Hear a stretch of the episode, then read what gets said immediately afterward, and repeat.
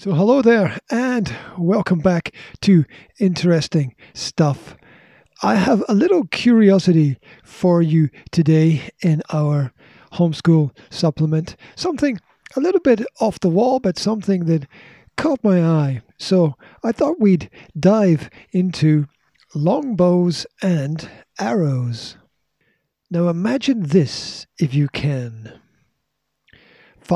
5,000 English longbowmen marching forward. They're about 300 yards away from the French and they halt. Each man takes the stake that he's been carrying and he thrusts it at an angle into the ground. Protected by this rough shield, each bowman then draws the 24 arrows from his sheath and puts them point first into the ground. Orders are shouted. Each archer picks up an arrow, strings his bow, pulls back the string, and grunts with the effort. The bowmen loosen their strings, and a cloud of arrows whistles upwards. They fall onto the ranks of the French.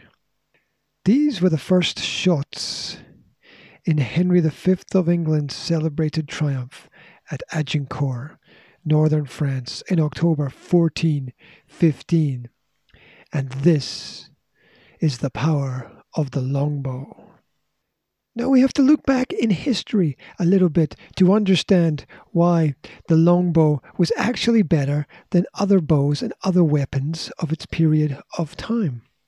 According to historical notes, the Welsh appear to have been the first to develop the tactical use of a longbow into the deadliest weapon of its day. During the Anglo Norman invasion of Wales, it is said that the Welsh bowmen took a heavy toll on the invaders.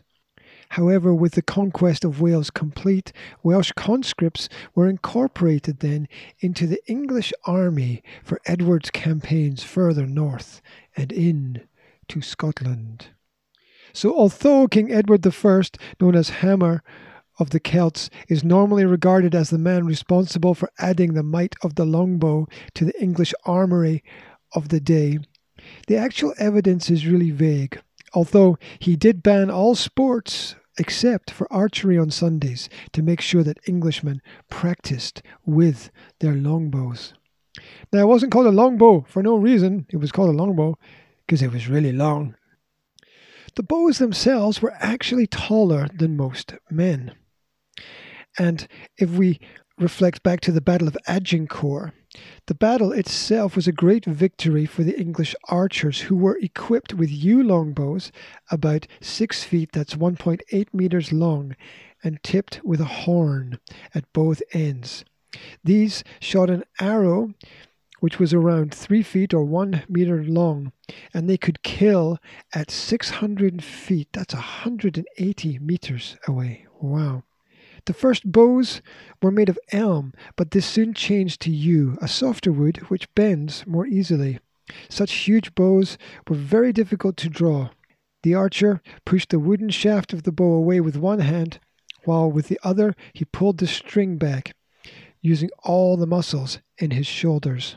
Now, I don't know if you've seen any uh, pictures from history about what happened after battles um, to the losing sides. If you were captured as a prisoner, very often what happened is that you actually got parts of your fingers cut off. Yeah, it's quite horrific, really.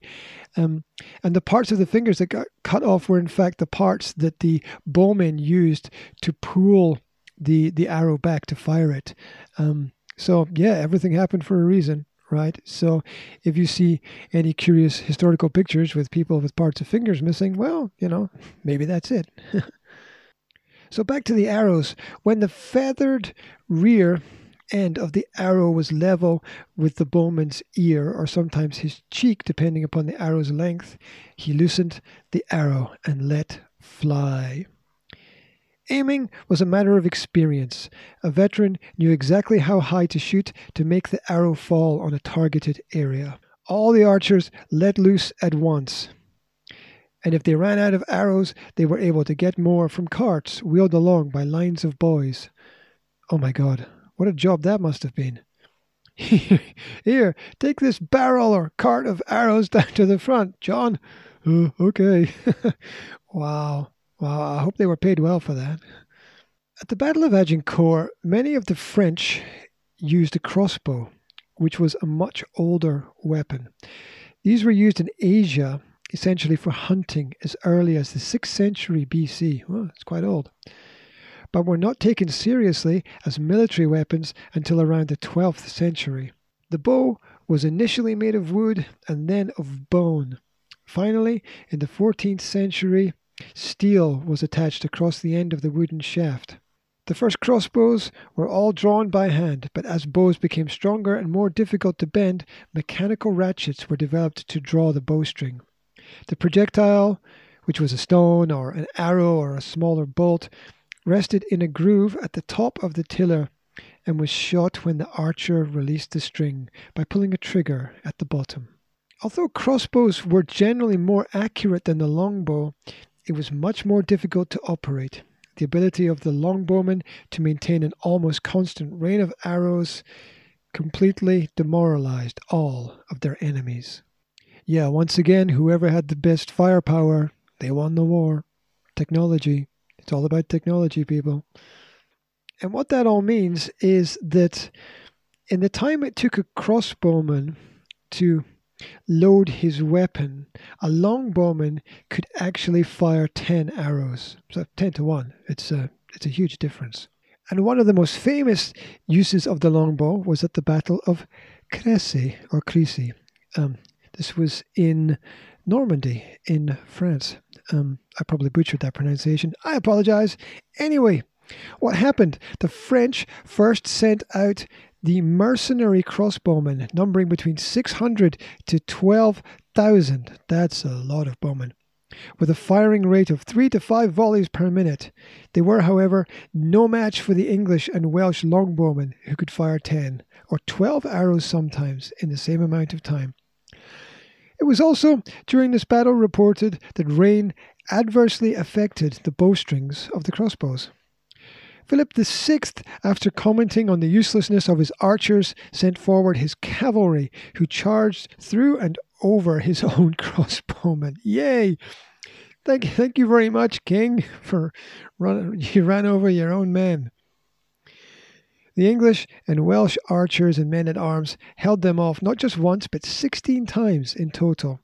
During one of these attacks, Edward's son, the Black Prince, came under direct attack but his father refused to send him help, claiming he needed to win his spurs. Mon Dieu! wow. would you like a dad like that? that would be quite crazy, right? So, this is how the longbow rose to prominence and became one of the greatest weapons of war for hundreds of years. And you know that's that's a great part of history right? You look at the especially at european history it's usually marked by war after uh, war after war after war. Thankfully in the modern age we don't have to worry much about that but we can still find these bows used in demonstration events and maybe in some competitions as well. What do you think about archery? Have you tried? Have you thought about it? Have you had a go why not see if there's a local club somewhere near you? Get involved. You never know. You might like it. So that's all for today. Thank you very much for tuning into a rather unusual subject, I think. History is full of little topics of things that were very, very you know, you know, what's what's absolutely not considered normal now was once very, very normal. And that's how cultures change and that's how we progress and that's how we move forward. So Wherever you are, whatever you're doing, I wish you a fantastic day. Let me know what you think. Um, answer the extra questions under the video if you can. And let me know what else I should cover. Um, keep in touch. Have a great day. Speak to you soon. Take care.